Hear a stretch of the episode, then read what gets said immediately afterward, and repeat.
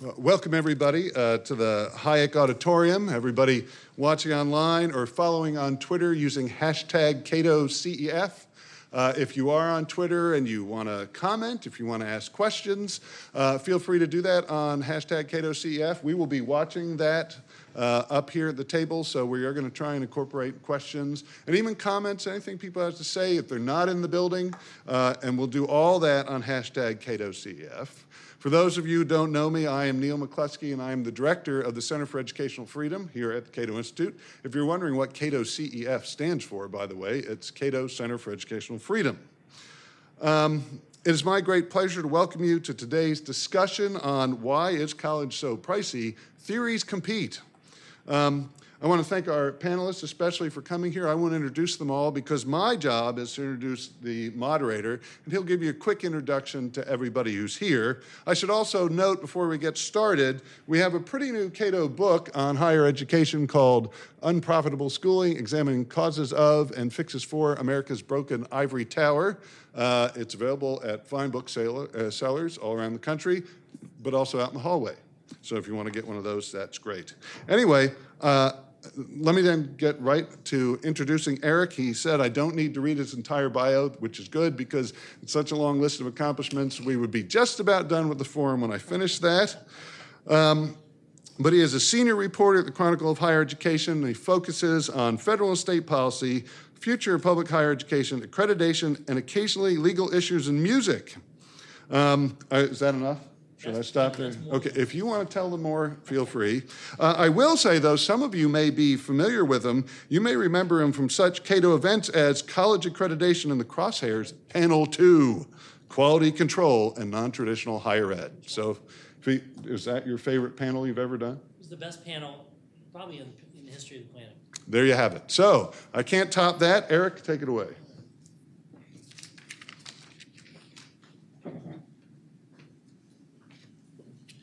So th- thank you, Neil, uh, and uh, and appreciate uh, Neil and, and Cato for having me here today.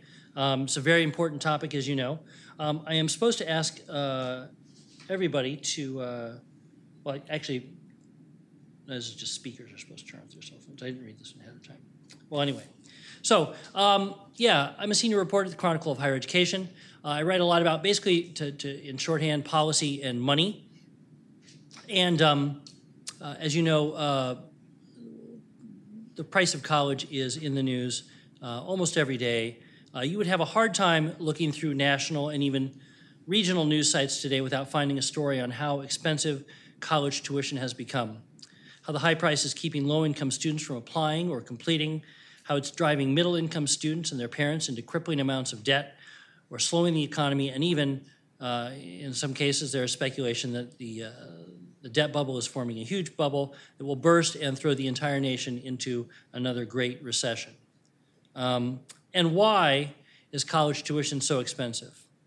Uh, the explanations for this are many and vary uh, greatly based on the perspective of who is raising the issue. For faculty, right, it's often that there are too many administrators on campus.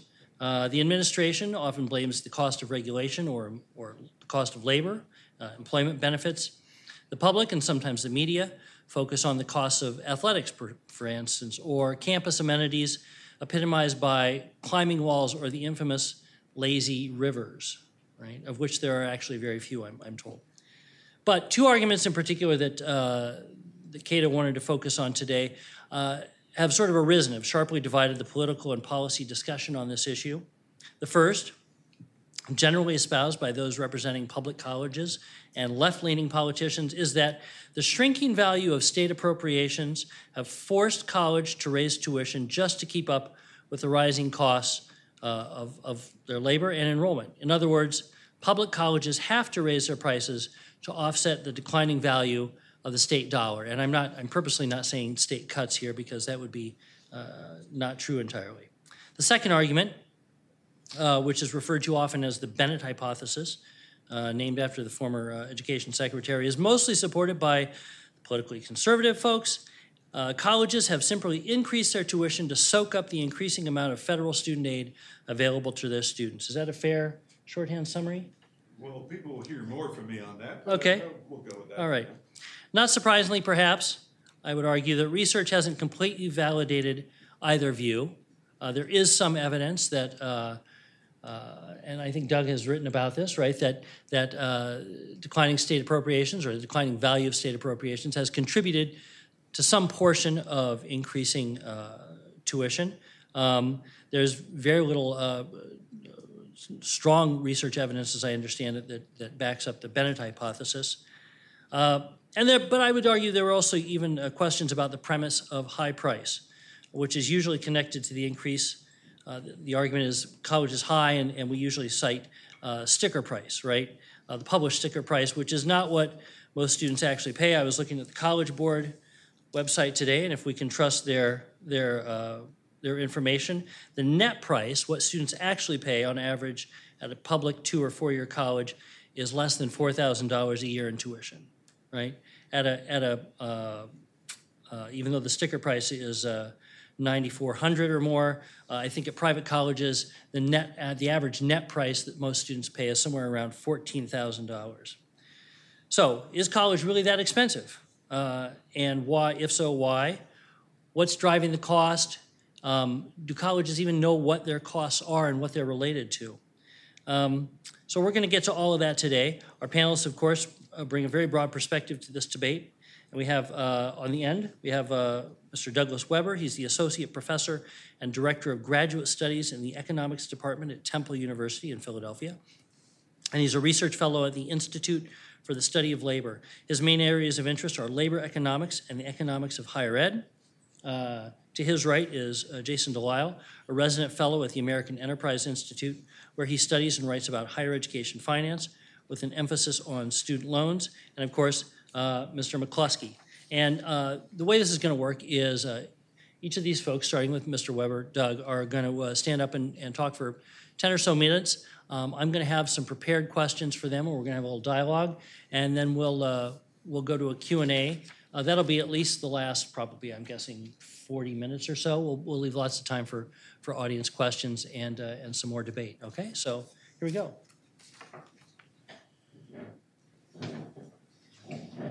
Is the, uh, the PowerPoint? Yes, yours is up. Oh, wonderful. Let's see. Awesome.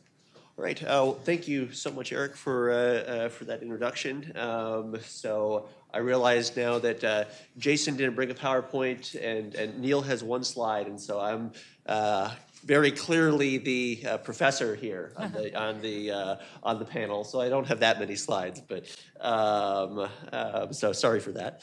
Uh, so one, thank you so much for having me. Um, just a, a quick disclaimer: I am legally blind, so I apologize in advance if you see me at the reception afterwards and you um, maybe even know me and I don't recognize you. It is, I promise, not personal. Um, so I'm going to give just kind of a, a, broad overview to what you know some of the, the possible factors um, you know could or some of the, the, the big possible factors for um, you know the the rising price of, uh, of tuition at uh, at various schools. So first, you know, there's you know uh, one that gets quite a bit of uh, of publicity, wasteful spending. So this could be anything from administrative bloat that we have. Um, um, you know, not just been hiring, you know, professors over over time. In fact, you know, at many universities, you know, my own included, the you know number of tenure track faculty has remained constant over the last several decades. But the admit number of administrators has um, you know has increased quite a bit. Uh, a lot of this happened, you know, or say in the 80s and 90s. There's been less, a lot less administrative growth, you know, recently. But you know, that's still a you know candidate factor. There's amenity spending um, that you know lazy rivers or the uh, you know as, as Eric had mentioned, and I was also planning to uh, to point out that while this is you know something that gives you know that you know, people get understandably passionate about, there aren't, uh, at, at, least in terms of lazy rivers, you know, there's there's really you know, at most kind of a couple dozen actually um, around the country. Now, fancy dorms, maybe there you're getting uh, you know some more play.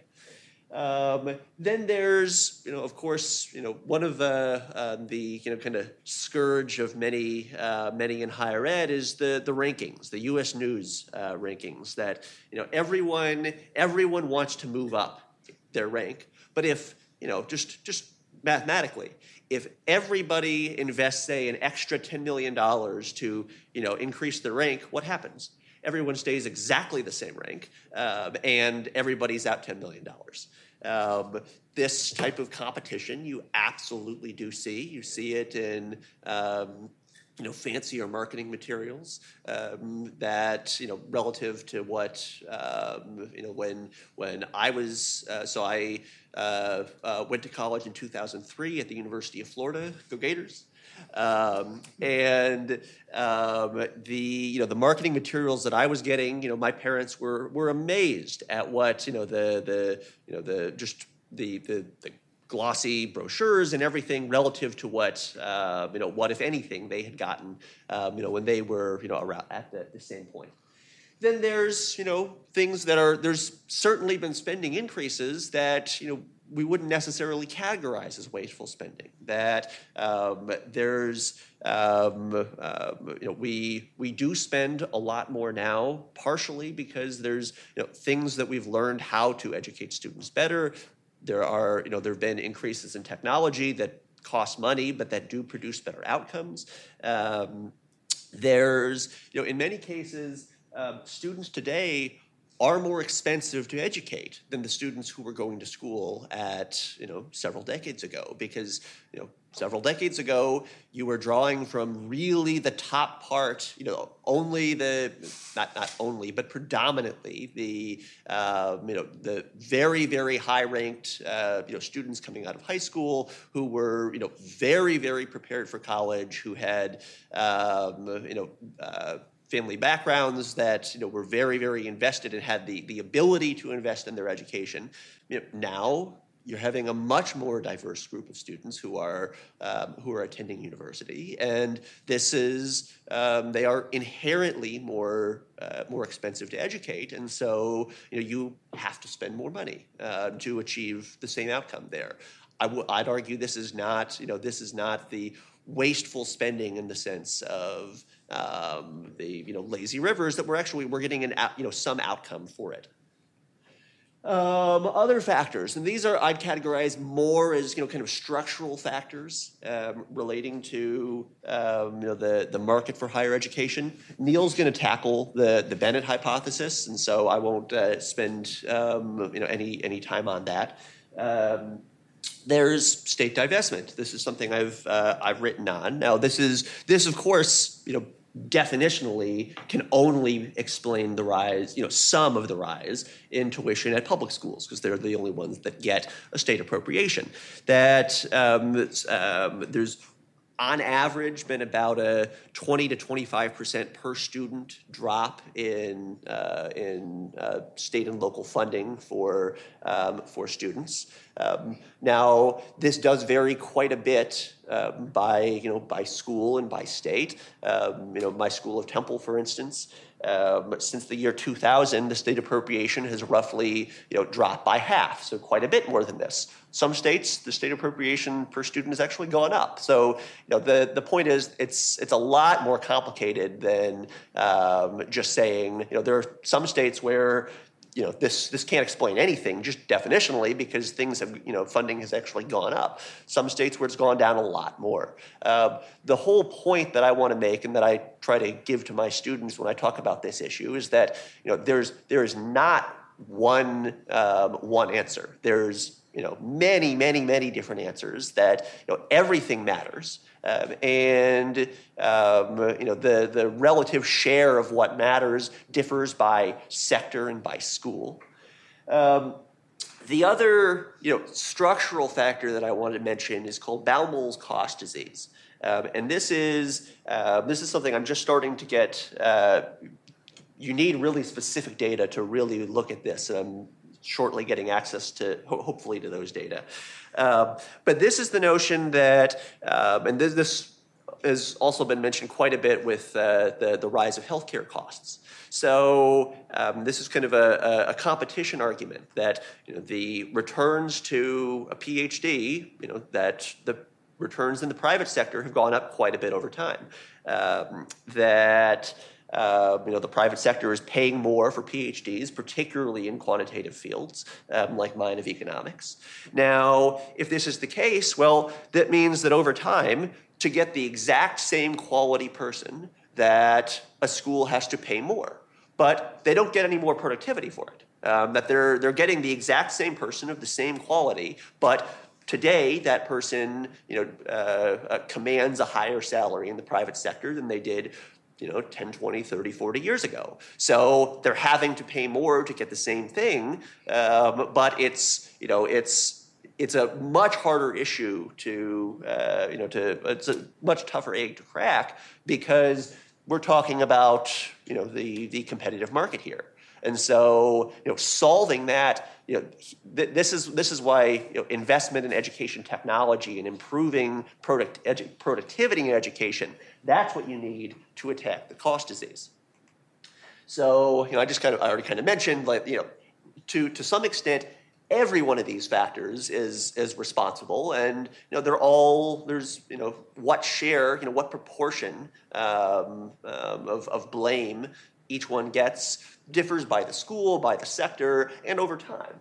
So, you know, when we're talking about wasteful spending, like I said, you know, there was, you know, at a, at a per student level in the 80s and 90s, there were big, big increases in administrative spending. You know, it's been less since then. And so that you can't really explain much of the, the more recent increase, um, you know, uh, based on administrative bloat the um, you know, student amenities. This definitely matters, uh, although I'd argue that it's much more concentrated among what we typically call the, um, you know, the quote-unquote elite colleges, the, um, you know, many of these you know, fancy amenities, like, you know, we, the New York Times will focus on them quite a bit, and trust me, I hate this wasteful spending. Whenever I see a you know a, a, lazy river, and again, there's only a couple dozen of them in the country, but when I see a school, you know, uh, I think one of the most recent ones was LSU, you know, built one, and I absolutely hate it because one, it is the definition of of uh, wasteful spending,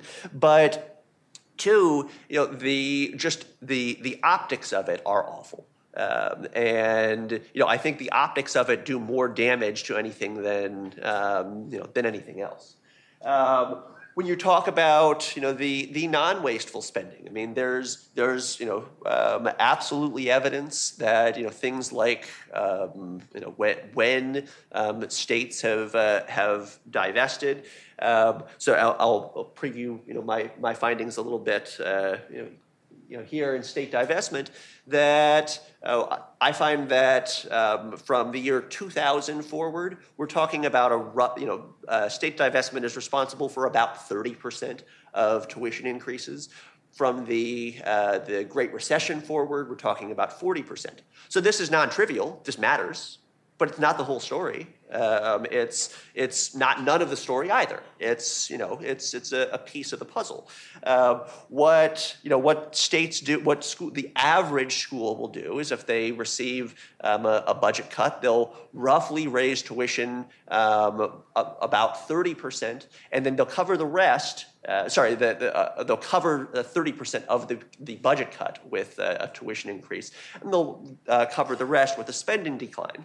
The problem is, is that this might actually hurt students, that the spending de- uh, decrease might actually hurt students more than the, the, tuition increase when you factor in how important graduation is for outcomes. And that's what you know, some recent work has found.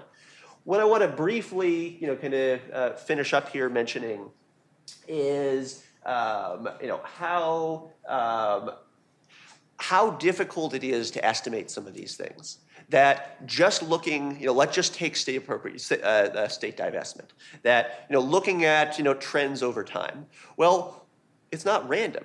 You know, when when states cut spending, what also is typically happening? We're going into a recession, and schools are you know changing their tuition partly in response to student demand and what the market will bear. Well, that's you know that's not you know it, in order to make uh, a claim that what happens, you know, immediately following a, um, a state budget cut is a, a quote unquote causal effect, it needs to be random, and that's anything but random. It also ignores, you know, the, the fact that there's, you know, so many, you know, there's, there's a give and take between, you know, the state legislature and, uh, and, you know, public schools. And furthermore, uh, you know, many states have things like, you know, uh, um, tuition caps, uh, freezes, that you know if you just look at these aggregate you know changes in spending and state appropriations you know you're going to mask all these things so you know my point is you know it's not trivial you know to to you know to actually assign you know how much of the blame goes to any one of these things um, and you know it um, anyone who tells you otherwise you know is is is being disingenuous um, now, the last thing that I'll leave you with here uh, is just some statistics on Baumol's cost disease, just from my field of economics. Uh, so 2012 was my job market year when I was going uh, um, uh, when I was you know going on the market. The um, average academic salary was around um, uh, was about 110,000. So this is you know, people who got a job at some um, and PhD and econ do a lot better on average than you know most fields. So this is you know, way better than uh, um, you know I won't name any other disciplines, but pretty much name any other discipline. Um, now this breaks down, say about 120,000 at PhD granting institutions, 100 grand at MA institutions, and around 75 or 80,000 at um, institutions that are you know predominantly BA uh, granting the typical, you know, say private sector, uh, you know, consulting, uh, you know, starting salary for economists in 2012, and these are all inflation adjusted. We're talking, you know, more on the, you know, 125, 130. Um, you know, the top places were offering 150. You know, now, you know, the top econ consulting firms are offering 175. The you know more you know middle of the road ones we're talking 150. So in order to get the same person you're having to pay more. And these are, you know, when you're talking about, you know, the skills that, um, um, you know, we're, we're, when we're talking about quantitative skills that, you know, employers really, really like, a lot of them are taught in, you know, to toot my discipline's horn, but, you know, in, you know, econ graduate schools. And that's why they command such a high, you know, value in the private sector. But, you know, this is, this is you know just I think emblematic of you know of you know how how this is such a complicated problem that there's no single silver bullet which is going to fix it. Um, you know, but um, you know that's you know that's why we get to uh, have fun coming up here and uh, and talking about it. So thank you so much. I'm sorry I took a few extra minutes, um, but uh, yeah.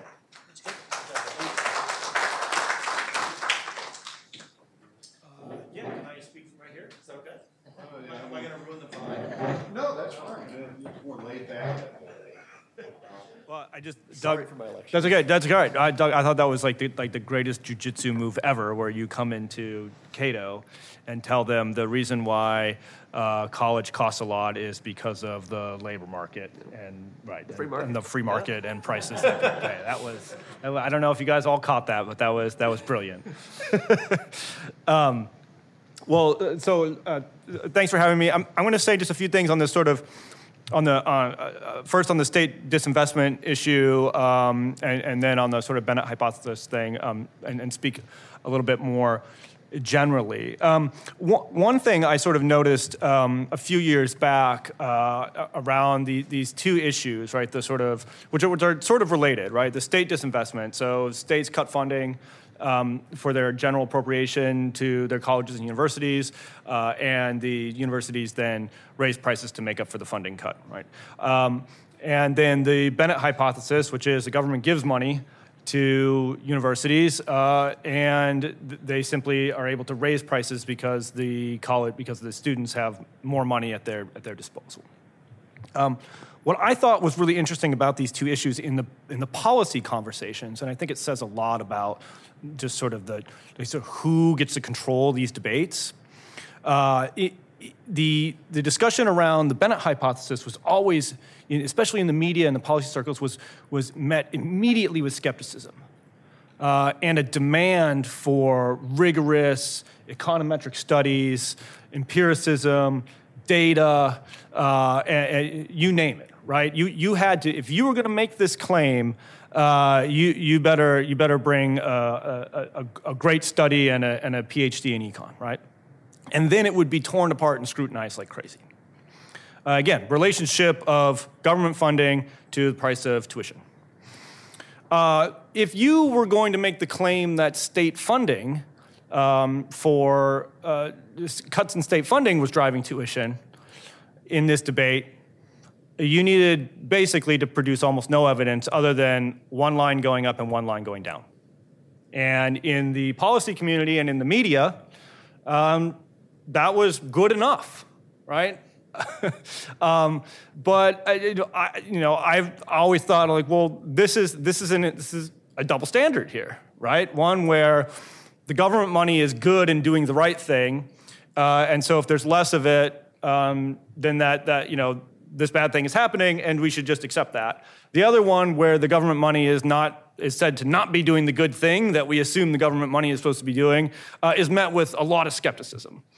Uh, and I just thought that these things were these things were sort of unfair. Um, and when we started to look at it, now Doug's paper is is definitely an exception, right? Doug has actually done the done the hard work on this and done a, a real um, a, a, real sort of study on the relationship of state funding and tuition. Um, but there really wasn't much out there. Uh, when, when, I, when I first started looking at it. And it's still, I mean, nobody has really sort of tackled this issue head on. Sure. Uh, and it, usually it was sort of a like side issue in some other studies. And what was interesting is as even as a side issue in some other studies, it was showing that the relationship just wasn't that strong. Now we can debate whether or not 24% and 30% is really strong, but if you looked at the, at the nature of the, the policy debate, it was as if it was a one-for-one relationship um, between state funding and tuition. You know, states cut funding a dollar, tuition has to go up a dollar. Uh, but what, when you started seeing this in some of the, the literature, it looked fairly weak. Uh, and what I thought was sort of striking is nobody was really pointing that out. Um, because I, you know, my sort of suspicion in all this is that the, the, the, debates, these debates are heavily dominated by advocacy organizations and sort of center left um, advocates that are, that, you know, sort of uh, would be highly skeptical of the Bennett hypothesis.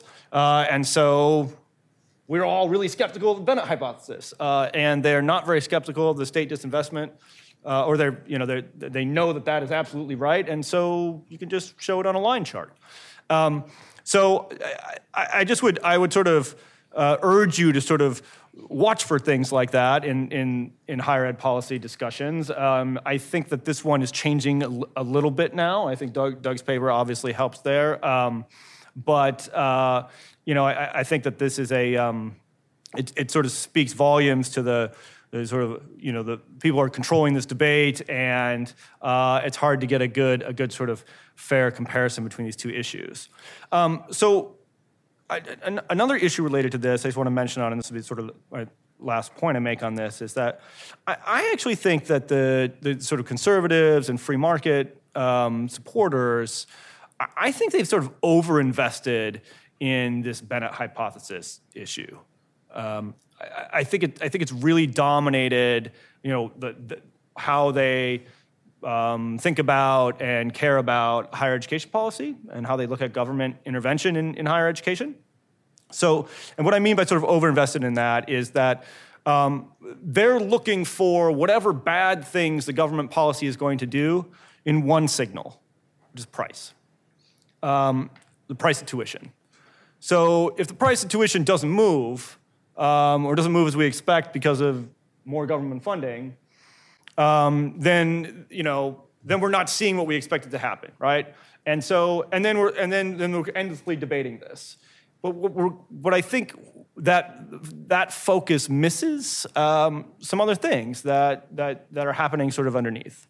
So and, and I'm going to throw these out there on sort of a theoretical level, so that and I just urge you to think about them as you think about future conversations about Bennett hypothesis or even what we're the discussion today, um, you could have uh, a, a, big increase in, in government support for higher education, Pell grants, um, student loans, uh, and actually not get an increase in price, but actually induce a whole bunch of students who are sort of on the margin of whether or not they're qualified or good material for a particular program um, suddenly they come in uh, because of this availability of looser credit and more grant money at the same price uh, as was charged last year or the year before, right? So no increase in price, but you've actually changed the sort of the, the makeup of the student body.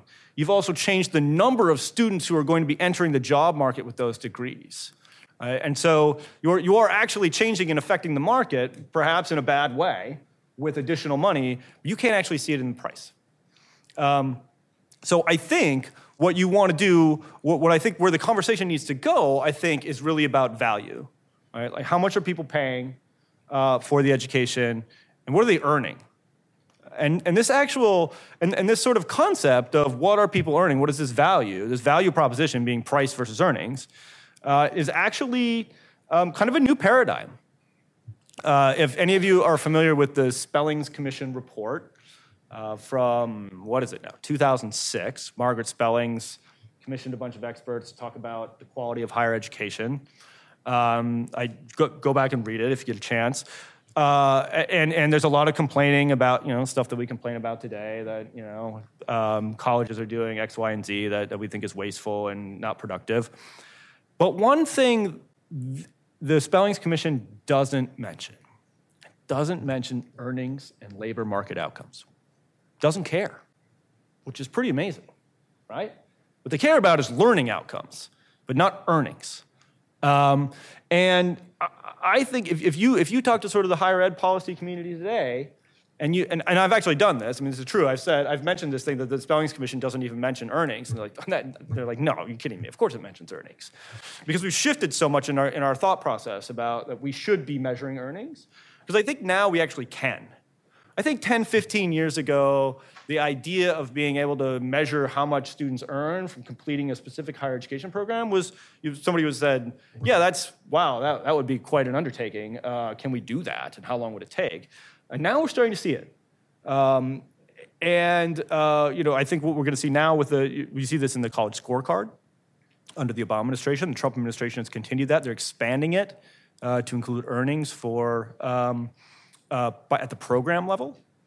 Uh, and so I think this is where the, the conversation is headed. And I think it's one that sort of the free market and the, the conservatives should embrace more rather than the sort of obsession over the price signal. Um, I think they should be looking at more of a, value and a sort of price versus earnings um, comparison as a way of determining is the government money um, doing good things or bad things, or are we getting what we pay for in these programs instead of constantly worrying about uh, price increase.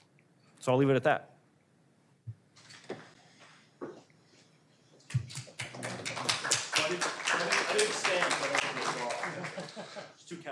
I stood for your applause like I had earned it. Um, you know, then I've heard you guys talk. I would totally change everything I'm going to say, but I got to stick with my script here. But I mean, everything you've said is is is important. Um, and so now I'm going to give a little story that I hadn't originally planned to give because I actually got, I'm supposed to sort of defend the Bennett hypothesis, and I'm sort of got to stick to that because I kind of put this together. So I assigned me that job. Um, but what's interesting about the evolution that you talked about was I first started working at Cato a while ago, 2003. I was actually hired to do K through 12 work for the most part. But this report came across my desk, and it was from uh, a congressional subcommittee, I can't remember which one it was, but they dealt with higher education. It's called the College Cost Crisis. And you may have seen it, you might remember it, but it had this table on it, and it had, it probably covered 20 years, and it gave a percentage increase in aid per student, I think, from the federal government every year, and then a percentage increase in the price. And they said, this is just terrible, we can never catch up. And so that's kind of how I got into the Bennett hypothesis. And the reason that I've sort of spent a fair amount of time kind of pounding away at the Bennett hypothesis is when I started to talk about it, there were actually people in academia and elsewhere who said, This is absolutely crazy. Everyone knows there's no truth to the Bennett hypothesis. And I thought, That's outrageous, really, because there's lots of good economic reasons to think it. And so I've spent a lot of time because of the price issue, because it's the price that originally Bennett was about was, are we sort of, is it self-defeating to try and make college more affordable with aid if that aid leads to higher prices? But as I've done more higher ed over several years, absolutely, Jason, what you said is there, the, the the benefits and I think a lot of the costs, which I think tend to outweigh the benefits, go far beyond just the price. It could be that we have overconsumption of higher education. I think a lot of people worry about we're requiring credentials for jobs that didn't require them before, and the job itself hasn't changed. So, credential inflation, it isn't as simple, certainly, as price. And now let me talk about price for the next 12 minutes. no, no, I'm just kidding. Um, I'm not actually going to talk about price entirely. And in fact, um, I think that something underlying a lot of what happens in higher education, I agree, it's not just one thing. So Doug put up a lot of, a lot of contributors to this. It is a multivariate world, as people say, and higher education is ultimate, ultimate multi, ultimately multivariate. I will say, though, I think there is something that underlies a lot of what colleges do and it's not simply about can they get more money because of aid. Uh, you guys, uh, some of you may know Howard Bowen, have heard of Howard Bowen, or know of Bowen's or revenue theory of costs. I've seen other names for it. But basically, he says in the search for, quote, excellence, prestige, and influence, Colleges will raise every dollar they can and spend every dollar that they raise. That's basically what it comes down to. There's more to it than that, but that's uh, basically it. I think that actually needs some caveat. So the way we look at it is we say, well, a college is always going to get every single dollar it can grab because it can think of good things to do with those dollars or things they think are good. And I think that, that generally that's right. But we do see colleges not always grabbing for every dollar, especially if you're looking for prestige. So sometimes schools will discount the price to a kid who may come from a family that could pay the full price, but may have higher test scores than the average of the school, and they want to bring that kid in. So prestige sometimes isn't only about more money, or money isn't the only thing that buys you prestige, but money certainly helps to buy prestige pay uh, famous professors more, um, pay for those nicer dorms. Uh, I, I always have to say, because I love to use the um, lazy river example, it's not the lazy rivers that are causing the price increase or the cost increase. I look at them as a symptom of a system that may have a lot of third party money that enables people to demand things that have very little to do with what they are in that place for, which is education. So it's not that these things are necessarily the cost drivers, they're symbolic of too much of other people's money involved in someone's decision to consume education. Uh, anyway, and it's also certainly true, and I'm at my one slide will show some of this. I don't doubt that public colleges are constrained by legislators, they're constrained by missions. I mean, it's not as simple as they just always raise their prices. Um, but I do think that generally speaking, the Bennett hypothesis can be seen at play in higher ed costs. Now, if you don't know, the, higher, uh, the Bennett hypothesis from Bill Bennett, which I think somebody already said, it was in a New York Times op ed called Our Greedy Colleges? Um, now, that's a symbol that we have probably not changed how media works. You would know better than I would, but seems, I bet Bill Bennett didn't write that headline. It was to make people mad so they'd read it. Um, I don't know that when you read it, he's really saying just colleges are more greedy than anyone else. And this is really important because I don't actually think people think people in colleges are more greedy than anyone else. It's that they have the same basic level of self interest as anyone else. Anyway, in that op ed, he said, quote, increases in financial aid in recent years have enabled colleges and universities blithely to raise their tuitions, confident that federal loan subsidies would help cushion the increase. Now, the first thing to note is that he says uh, it doesn't create tuition inflation, the aid, it's enabled by aid. So it's not that we have aid and then that forces colleges, excuse me, to raise their prices. It's that they want to do that if they can. Because again, colleges and people in them tend to think there are good things that we could do if only we had the funds for them. And if the students have more money at the command, then the students are one way to get that money not to do mean things or just to hoard dollars, but to do things the colleges think would be good. Um, and I think broadly, uh, the, the, hypothesis makes sense. I'll just give you some basic numbers here. Since 1980, inflation adjusted undergrad tuition fee, room and board prices have risen um, from 17,000 roughly to about $49,000 at four-year private colleges. This is adjusted for inflation.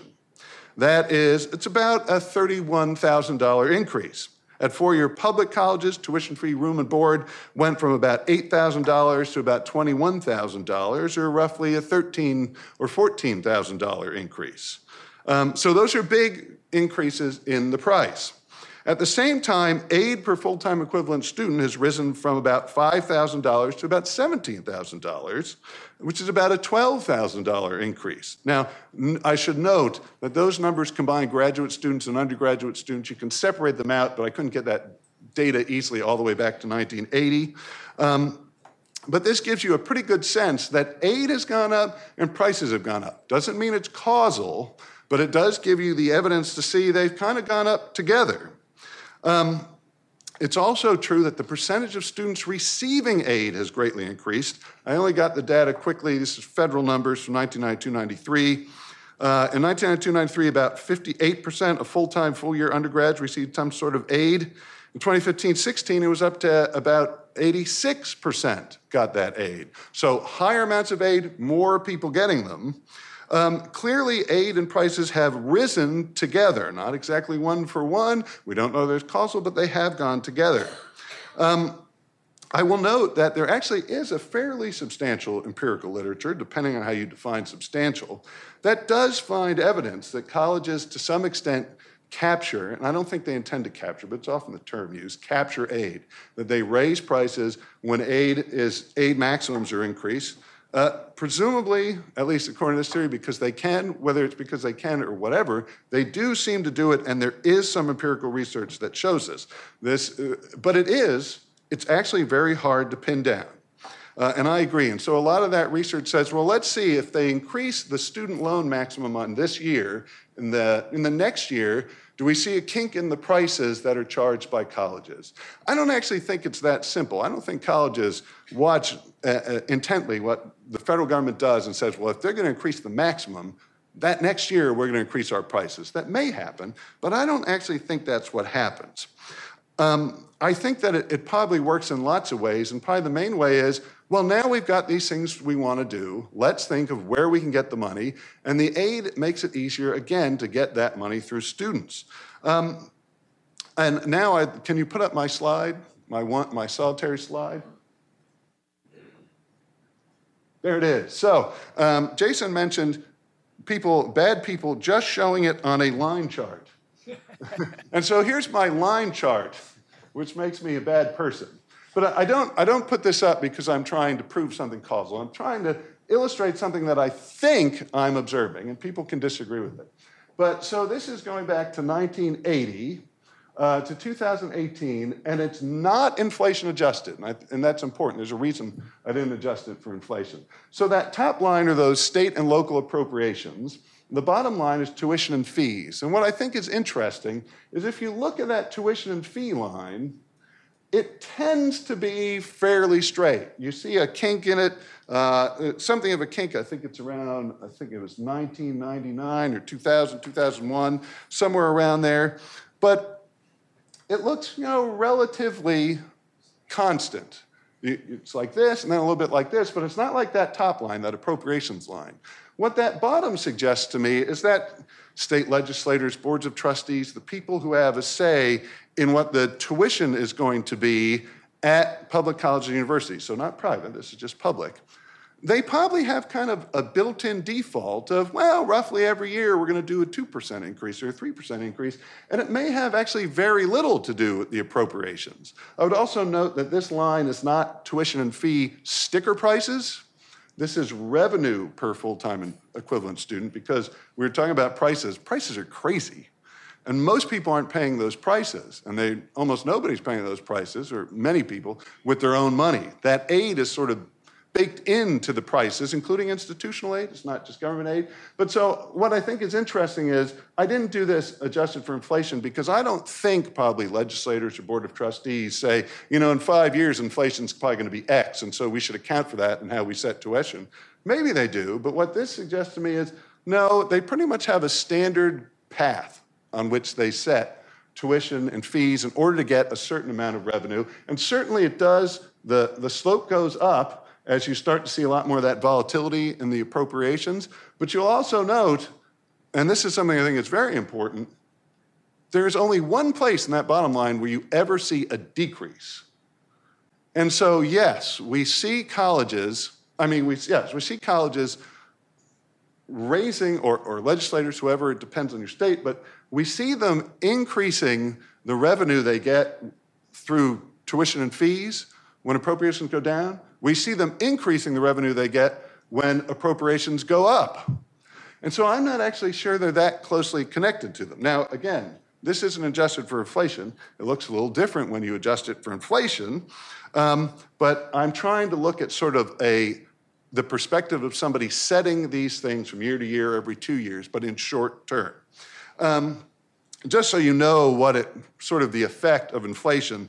If you using the there, there are different ways to calculate inflation, but higher ed has one that tries to sort of. Uh, Jason does not like it. For many many people don't like it. I'm just I'm not endorsing it. I'm just going to mention it. But it's it's uh, an, an inflation adjustment that's supposed to sort of be more tailored to higher education. You know, because you have to hire more sort of professional people who command more money.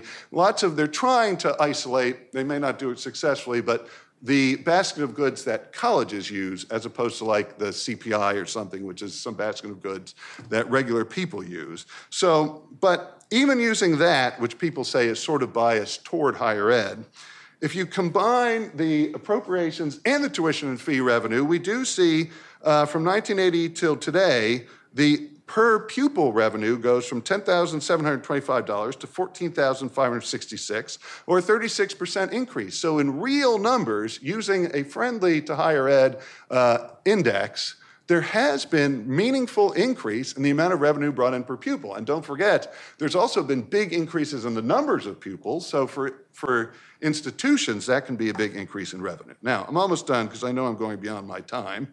Um, just a quick thought on Baumol. Um, I, I, don't doubt that Baumol, this cost disease, has some effect.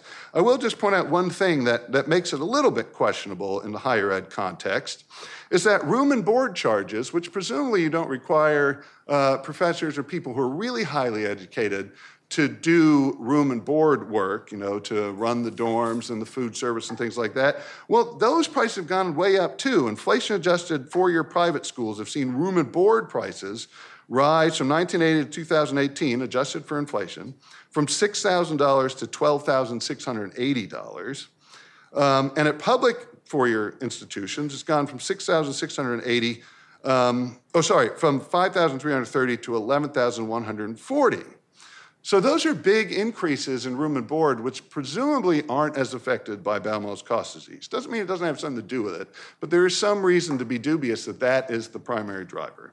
But regardless, as everybody said here, and so now I'm just being redundant, but what's new?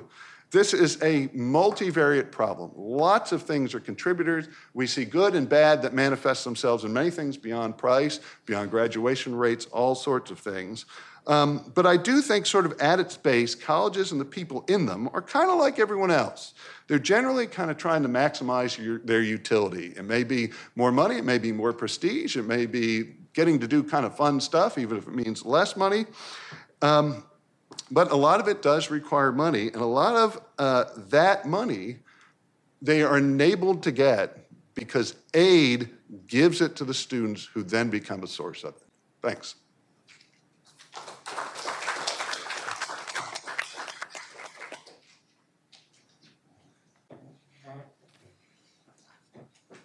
I'll stand up here at the podium so it gives me a sense of authority as I ask questions here. I Have to have to maximize that for myself. Um, I want to start with uh, tuition pricing, right? So uh, we often focus on the individual price that students are paying as, as tuition. How I like to think of it, however, is, is as it's a big pot of money that colleges use to cover all the spending that isn't covered by other sources of revenue, right? So if you expand your chemistry department by four faculty members one year, uh, and your state appropriation doesn't go up, or you don't have the um, um, money from your endowment to do that, where does that money come from? Right? It, it might come from tuition. Now, it might also come from, from other sources. It might come from philanthropic sources, right? But, but it's, and, and Doug and folks, you'll correct me if I'm wrong. So, so that's how I kind of think of tuition, not in, not in the small sense, but in the big sense. So it, it covers some of your aspirational spending as well, right? And that flows down to students. So the problem with that, I think, is that colleges really don't know how much they're spending on, say, a three credit course in econ, right? And Doug's shaking his head. Colleges are terrible at this, or at least they're telling me how they're doing this, right? And I wonder uh, would some of this be solved if colleges simply did a better job of accounting, of understanding what it really costs and setting their prices according to the delivery rather than uh, so, so you could, in a sense, maybe set an a la carte model, right? Because the, co- the, students off campus are paying the same amount whether they use the library or not, even though the library is probably funded in part through tuition. So uh, I, I'd like to hear some, some thoughts about that. Uh, yes, I mean that's a pretty tailor-made question for an economist. I mean, uh, um, I think you know understanding where your costs come from are it's incredibly important, and colleges don't do a good job of it. I mean, one thing that um, I think is um, a lot of colleges do a really bad job with is like space management. And I know this is this is not at all a you know, sexy topic, but just that um, you know from like weekends, nights, even in a lot of cases on Fridays, there are you know there's empty classrooms, and that I think you could do you know there's there's a lot of room for just kind of rearranging things in terms of you know how a schedule is set up that um, you know, with, without increasing costs at all, because you know the, the fixed cost of the building and the classroom has already been paid; it's already there. Um, but there's a lot of you know inefficiency in you know in that respect, and I think if um, if colleges did a better job with that and that sort of thing. Now, how much is that going to move the needle? I have no idea. It's be, because we do a bad job at uh, you know um, dealing with costs in that way. We have no idea how much it would move the needle, but I think that kind of thing needs to be done. I'm a huge proponent of you know scheduling you know more classes at night and more classes on the weekends and you know things like that. Jason, you want to? Yeah, well, I mean, so I, yeah, I'm always sort of puzzled though. I mean, I, I, I, hear that, but so so something though is is preventing them from from doing that. You know, or they they don't have an incentive to do it. Um, they don't have the capability to do it. You know, and I, I mean, I still think that you know, for all the sort of hand wringing out there about the cost of college, particularly four year degrees, and now for increasingly master's degrees. Um, from upper middle income families who I, I, feel like that's who the politicians are hearing the most from on this particular issue. Um, I, I think they they do they don't want a cheaper college. They want the same college or better college, and they want to pay less. Mm-hmm. but but they won't. But but really, you know, it, they have. I mean, what you see in a lot of the, I, th- I think it comes through in the data quite clearly is that uh, there are people choosing to go to more expensive schools. Mm-hmm. Um, and when they have options. And so, uh, you know, like for example, you can look at the data. Uh, high income families take out a lot of federal student loans, right? I mean that. I mean that to me, and that I think is sort of fascinating, right? They're doing it to stretch. Uh, and afford really expensive schools, um, in part, and so I, I think that I think there's just so much pressure uh, on the, on the sort of demand side that people are willing to pay that the schools don't have to. I don't I don't think they have to resort to the kinds of things that, that Doug is talking about. At least at least if it looks like they're they may have to next year somehow the crisis is averted. Mm-hmm. Uh, do you mind if I mention one of my pet peeves with the the people choosing more expensive schools real quick? Um, so um, at private institutions, there's there's this thing called uh, this exists at all institutions, but private schools do it quite a bit. It's called tuition discounting. It's just basically that you know there's the the sticker price, um, but what people what the average student actually pays is much much much less. At private schools, um, the average student pays less than uh, right now around less than half of what the actual sticker price is, and this practice has increased quite a bit over time, and it's hard to actually you know get you know, good like kind of causal data on this but there's there's a big psychology you know component to this of of a private school that has or or, or just private schools competing with private schools or with publics or um, where um, a, a more expensive school, say their sticker price is forty thousand, um, and they'll say, you know, I'm going to give you. I like you so much. I'm going to give you a twenty thousand dollars scholarship. So it uh, and to many people they're thinking oh my gosh this is like they're giving me $20000 but then um, you know the cheaper school right down the road which you know has you know in many cases the same outcomes the same earnings outcomes later um, and um, you know it costs you know 15000 is the sticker price and they give you a $5000 discount and people choose the the you know the the one that's you know cost 20 grand um, twice as expensive but in part it's because they you know there's a there's a psychological aspect of thinking like you are getting this school wants to give me 20,000 whereas this other school wants to give me 5 and that happens a lot and uh, I, uh, do you Yeah, uh, yeah. I mean, you can see that, and I see it like in, in some of the. I, I have a paper on um, uh, uh, uh, low-income students enrolling at elite colleges and how it looks like this. The, the, it's actually increasing a little bit. One of the things we look at in there is the the price that elite schools are charging uh, in net tuition um, by income. Uh, and you can see that it's getting the, the gap between what they're charging poor students what they're charging rich students has been growing and growing and growing and growing.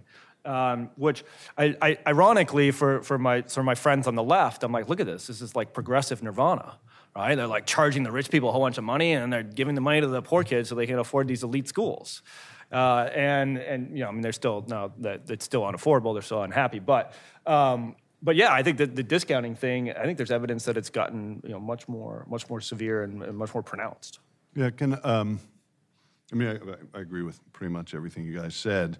Uh, I think what's really important is if they're not doing it like you said, and maybe they don't have an incentive to do this sort of um, uh, becoming more efficient.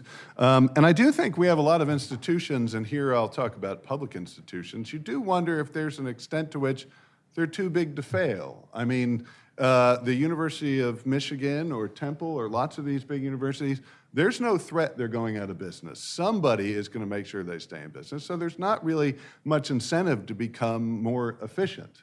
I don't know whether anybody's looked at this. I certainly haven't. I do wonder if we see, you know, there's a, a lot of, or there's talk at least, of it's kind of the small private liberal arts colleges that are probably in the most jeopardy right now.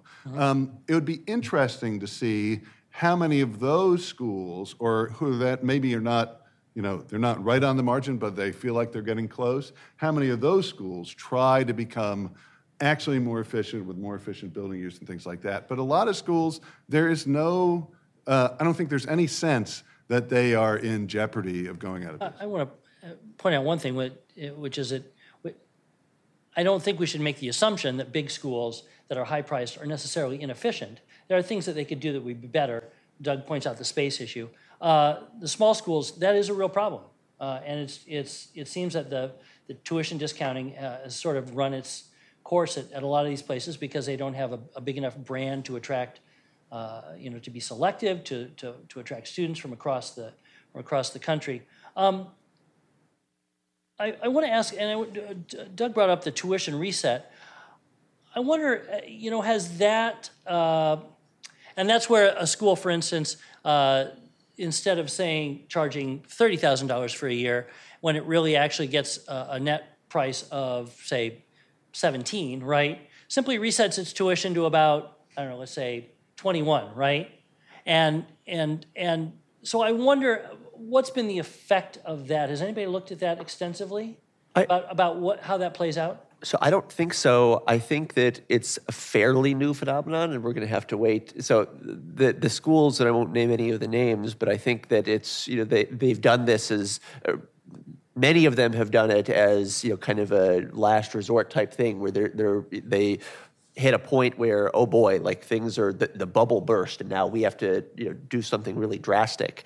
Um, and you know, I think uh, um, as as Jason well knows, you know, higher ed, good higher ed data, you know, lags a couple years. Um, so it'll it'll be a few years before we can, I think, really look at this. Um, now, one one uh, thing I related to this, and also that Jason had mentioned about this kind of the um, the tuition discounting to different uh, uh, to different groups that um, I think is really important. You know, this is um, there's a, a well-known model in economics for this. This is price discrimination, um, and what I always tell my students is, um, imagine um, if if you walked into the car dealer, um, you want to you want to buy a car, um, and in order to do that, you had to take in a copy of last year's tax return. That's absurd, of course. That's ex- that's essentially what you do on the FAFSA um, when you apply to college. Right, Like, it's even it's even more intrusive Yeah. tax return. Yeah, that's want your right. assets, your home equity. Yeah. Um, like, you know, what I, uh, uh, perfect price discrimination is, is, is where, um, you know, someone can charge you exactly what your willingness to pay is. And that's in, you know, as the, the price of tuition far exceeds, you know, as the sticker price of tuition much farther exceeds um, what, you know, kind of the average, you have much more capacity to do this cross subsidization.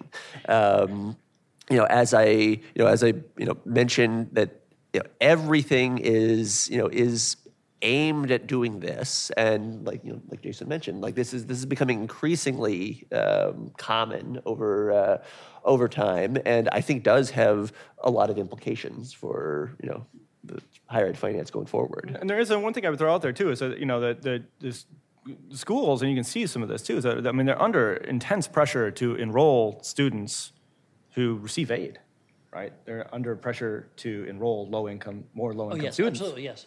Yeah. right? And so by doing that, right, you're going to see, right, you're going to see them enrolling more students with more aid and they're receiving more federal aid, right? And so, um, but they're doing it for a completely different reason, right? They're doing it for the, one, they see it it's their mission, they feel like it's an important thing to do, but also, I mean, they're under pressure to do it. They're under a lot Well, it's also the future workforce of, of America. I mean, we have a, uh, you know, uh, if you talk to demographers, we know that, uh, uh, you know, basically the, demographics is destiny, right?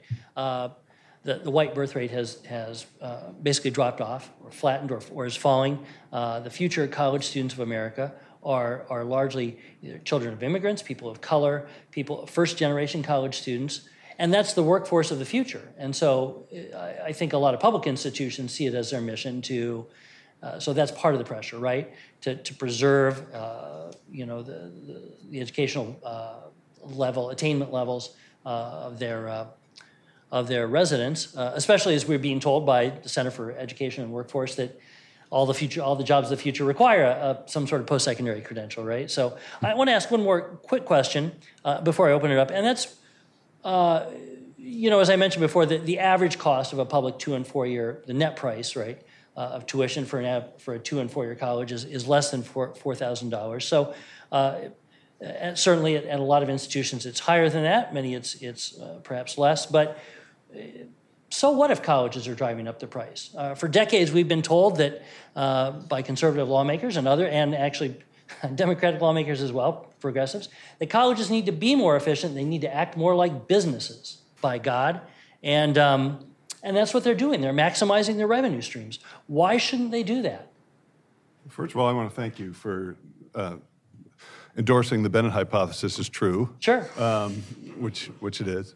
Um, but I mean, the problem is that they're acting like businesses in a massively subsidized uh, industry. okay. And so the problem is that you don't have anything like you know the classic supply demand curves where the the limit on what you can charge is what somebody else is willing to pay because you're willing to pay a whole lot more if you can get money from other people to pay that price. Okay. And so it becomes a great way for colleges to make a whole lot of money, and the people who are their customers get a lot of stuff that they're not really the ones paying for it. Someone else is doing it. And that is hugely problematic for the society where the money is quite possibly going from more productive uses that people who earn the money and would use it for things they know they need might have put it toward.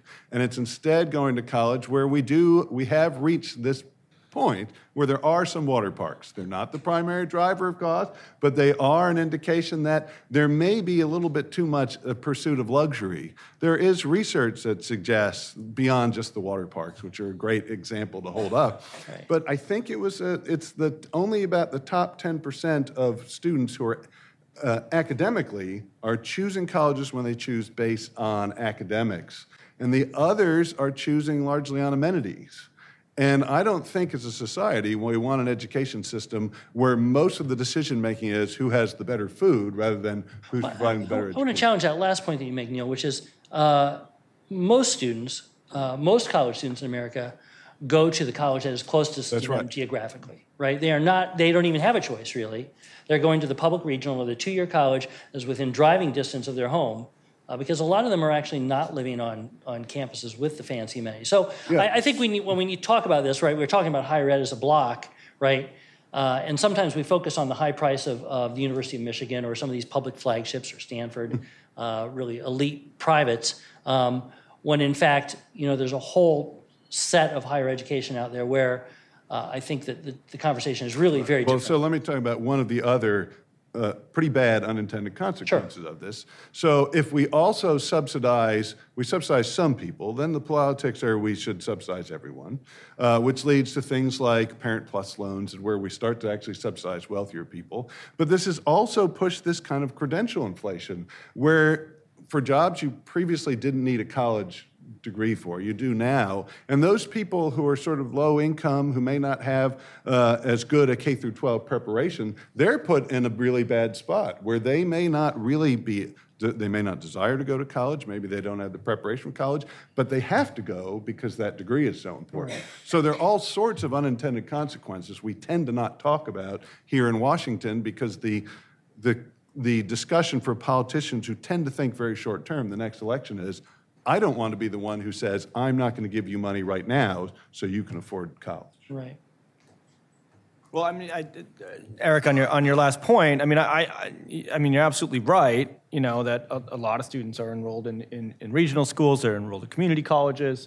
Uh, many of these schools are are, are open enrollment. Um, but I, The- I would majority also- of students, in Uh, fact. yeah, and but what I would point out though is that I think the people that drive the sort of cost anxiety conversation are I, I don't think they're they're necessarily they're thinking of those schools or they Right. they've attended it right and so that's why I do I mean I agree with you but I also think that like the, the room and board thing is, is an important piece because you know I mean if you and again I, the reason why I say this is because I think the like upper middle class and, and upper income families which which actually are bearing the brunt of the co- of the price increases um, I, I think you know most of their anxiety over the cost of college is about the living expenses.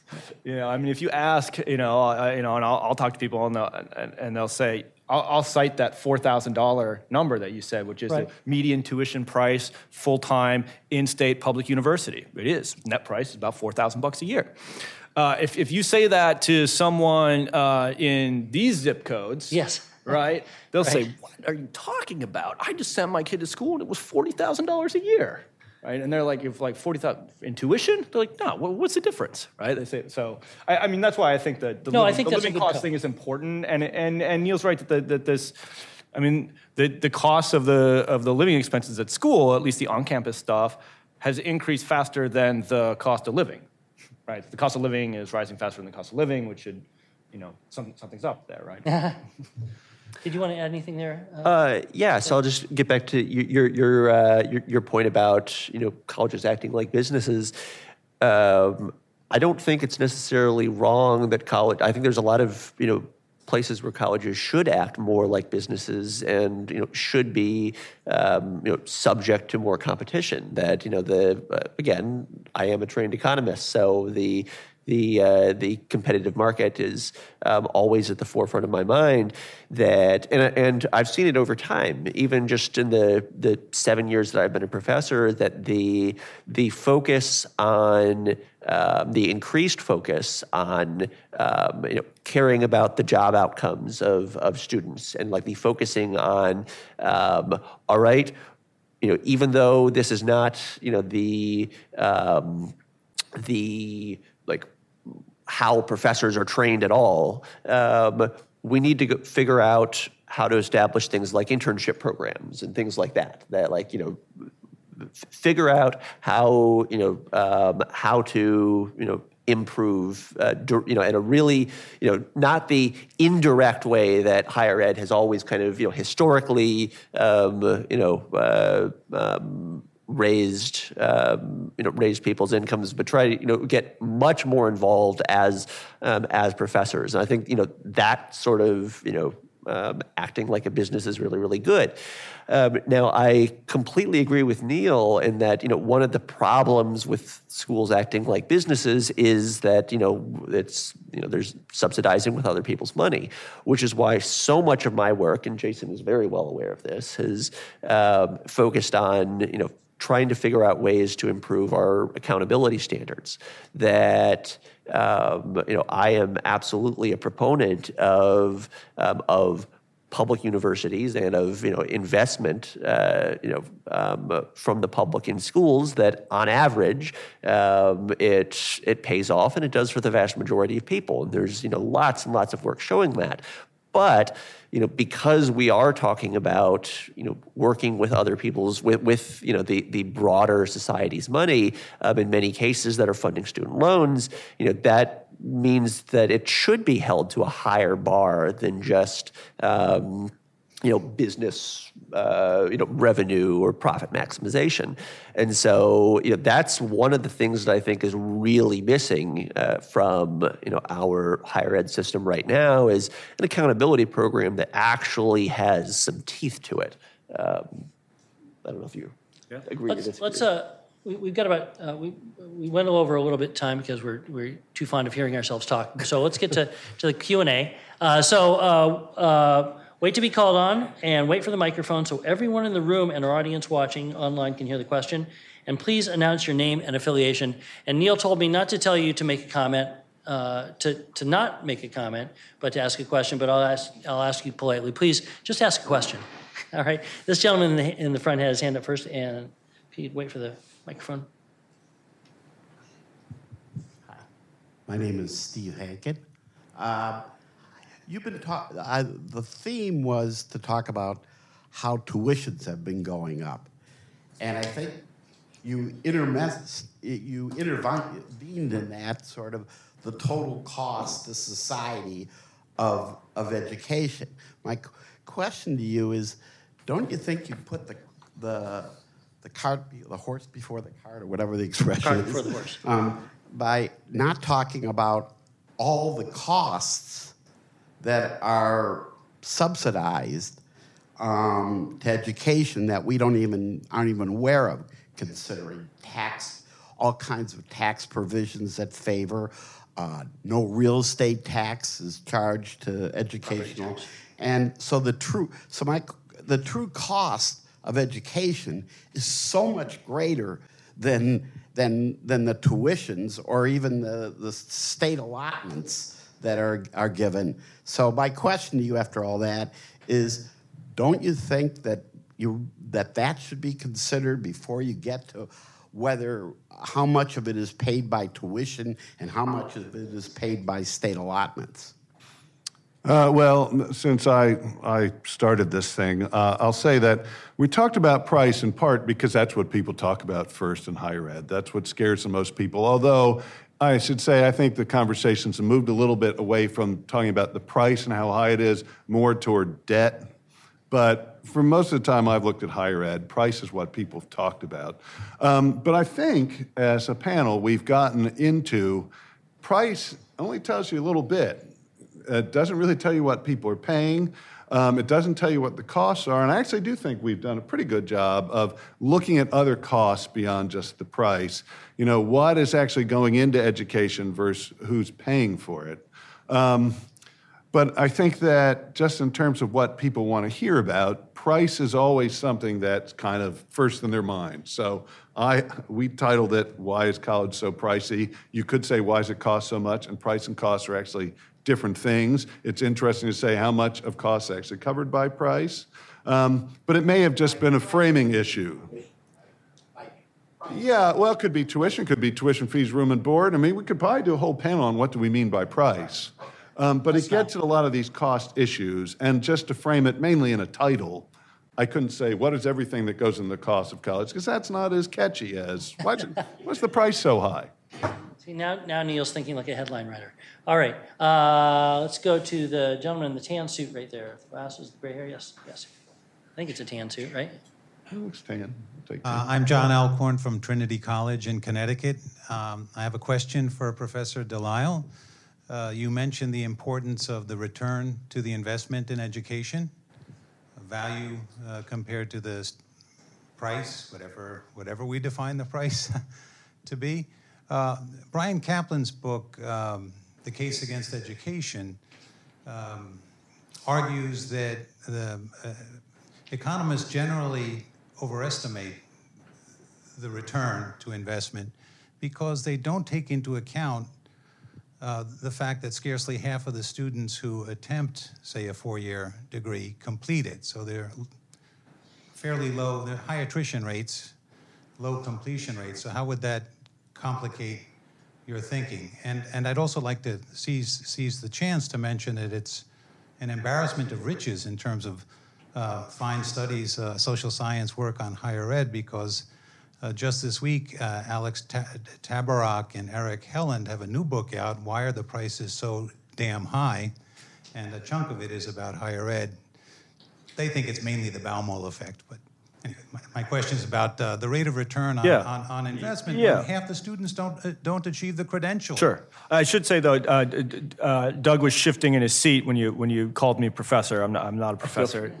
Doug is a professor, so. You, just No, no, no. I, wa- I wanted the question. um, no, so on, on the on the returns thing, you know, on measuring it based on you know the, the people who don't complete, right? Because there are, I mean, that's a that's a huge chunk of people who who sort of try this out, right? We have this big open access higher ed system, and people kind of come in, and we have a low completion rate.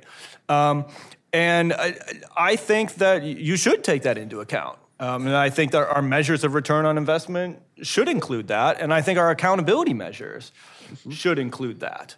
Um, we, you know, one interesting thing though, I think what happens is it becomes it becomes a measurement problem.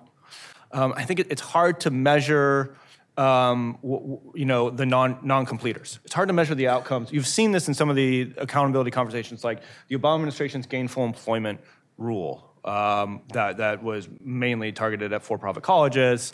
Uh, it looked at how much the students earned and how much they borrowed, but it only looked at completers um, because it, it I, you know, my sense is that they weren't sure what signal they were measuring when they were adding in the non-completers, or it's also hard to figure out where does a non-completer go? Um, when do we decide they haven't finished? Right? Maybe they stopped out for a year or two or five. Right? Um, uh, same thing. You're seeing this exact same thing uh, just recently, where the um, the Trump administration, and the Department of, the Department of Education, uh, is releasing more uh, student loan data, right? Student loans by by um, program level at, at all institutions, um, but they are only releasing the loan data of the completers, not the non-completers, right? Um, and so I don't know, um, Doug. Maybe you have you have more thoughts on this because uh, and my sense is there's just this sort of challenge in trying to figure out how you're measuring that and what you're measuring when, when you put out that information. So I want to say I completely agree with you and with uh, with Dr. Caplan's uh, criticism. Um, if you, uh, I'll plug my own work here. So um, so there's it's absolutely right that most people, you know, your your uh, most economists when they do these calculations, you know, they they you know, look at the people who complete, and you know what I've written before is that you know that's almost like looking at um, you know looking at someone who won the lottery and then coming to the conclusion, well, look, this person you know won ten million dollars, therefore I should play the lottery because you're only looking at the winner and not all the losers. Um, if you um, there's a, a paper of mine in the so you you you mentioned you're at a, a university. If you have the Economics of Education Review, I have a paper in 2016 called "Are College Costs Worth It?" Um, where I try to you know, do those calculations, um, you know, uh, accounting for you know the uncertainty around completion. And you're right; it takes you know it it brings things down to earth at a level that you know it's still worth it. It the you know on average, it's it's worth the investment, but so much of the college investment decision it I don't think it should be framed around the college premium. It should be framed around risk.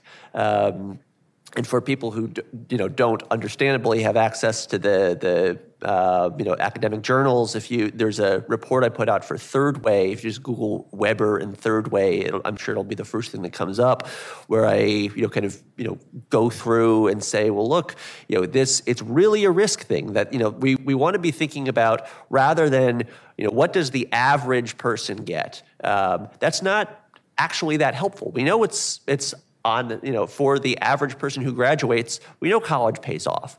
But how many people, you know, what's the probability that's going to pay that it's going to pay off? Especially, what's the probability when you factor in things like non-completion? And there, it still is greater than fifty percent, but it depends a lot on major. It depends on how much you take out um, in in earnings.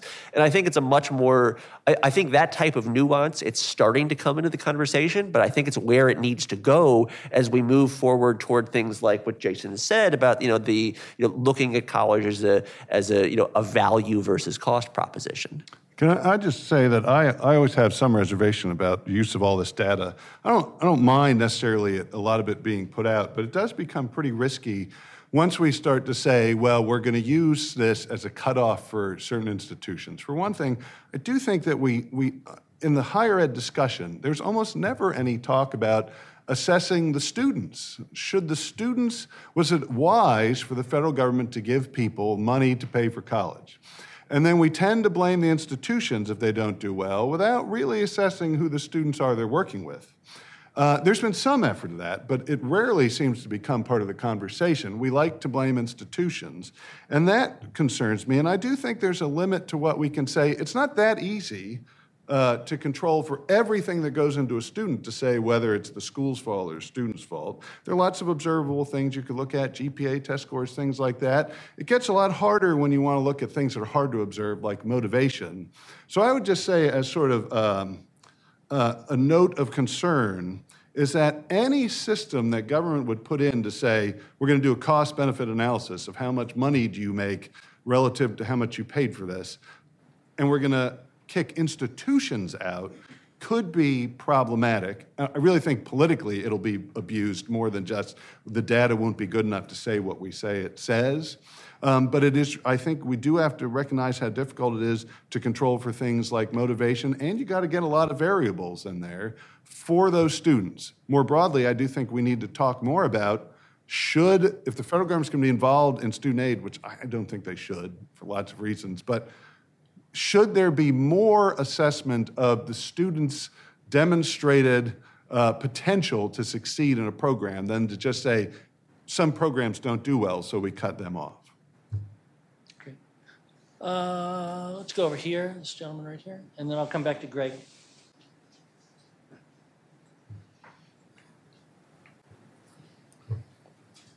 Thank you. Thank you very much for a very interesting discussion. My name is Nadig Seferian. I'm a PhD student at uh, the School of Public and International Affairs at Virginia Tech.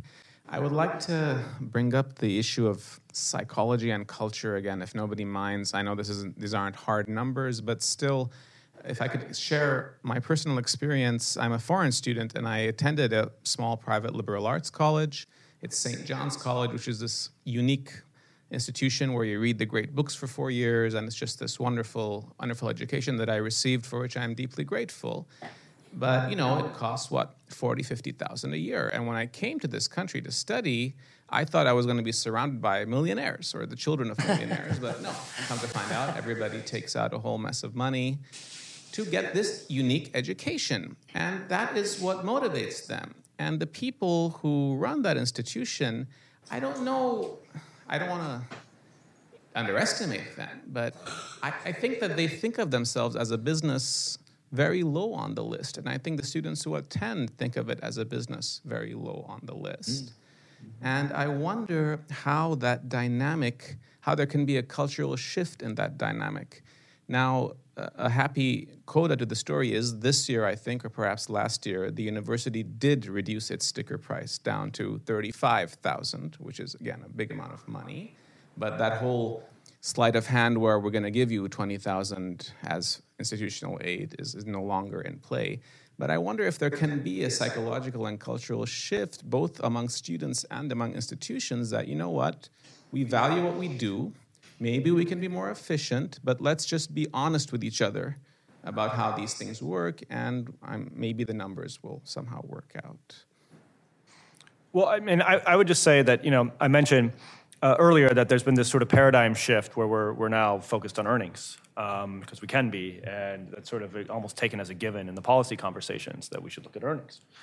Um, and you know, I think a lot of this started under the Obama administration, under their gainful employment regulation, because it used earnings. It was actually the first time a, high, a federal higher ed accountability measure used earnings.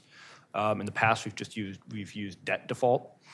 Um, and uh, but I actually think I don't think we. I, th- I think there's going to be. I think we're going to come. You know, I think we're going to do a 180, right? I think we're going to get some blowback on this whole earnings thing. Um, and I, I, I, sort of got. I, I, thought I got a hint of it in what you were saying with the, the institution, someplace like a St. John's would probably push back pretty hard on on measuring the earnings of their of their graduates as some sort of measure of success.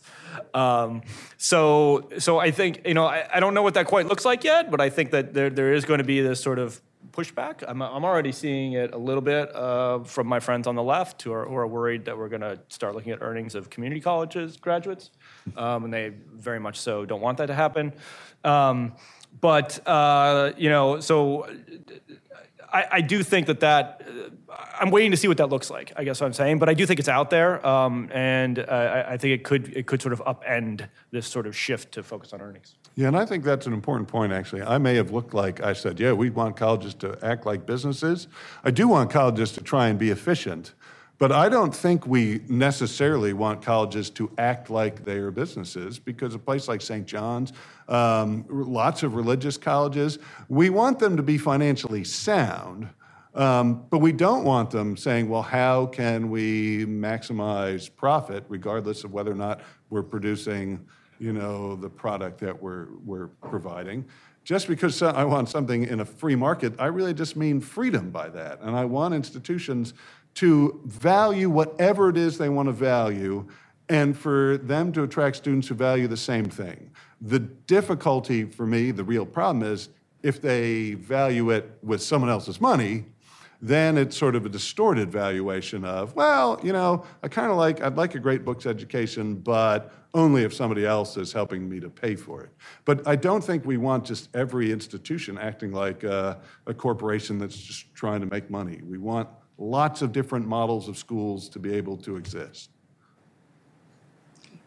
Okay, let's go to Greg last, uh, and then we got to then we got to wrap up because I can tell you all really want to get to the reception.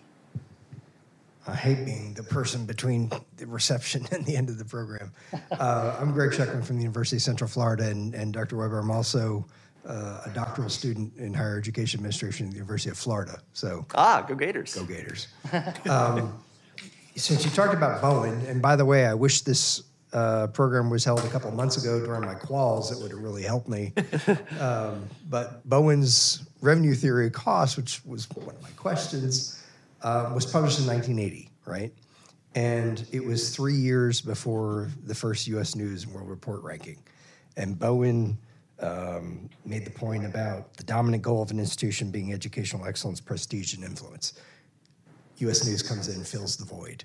And suddenly it's all about inputs and it's all about how we measure inputs and it becomes a proxy for quality.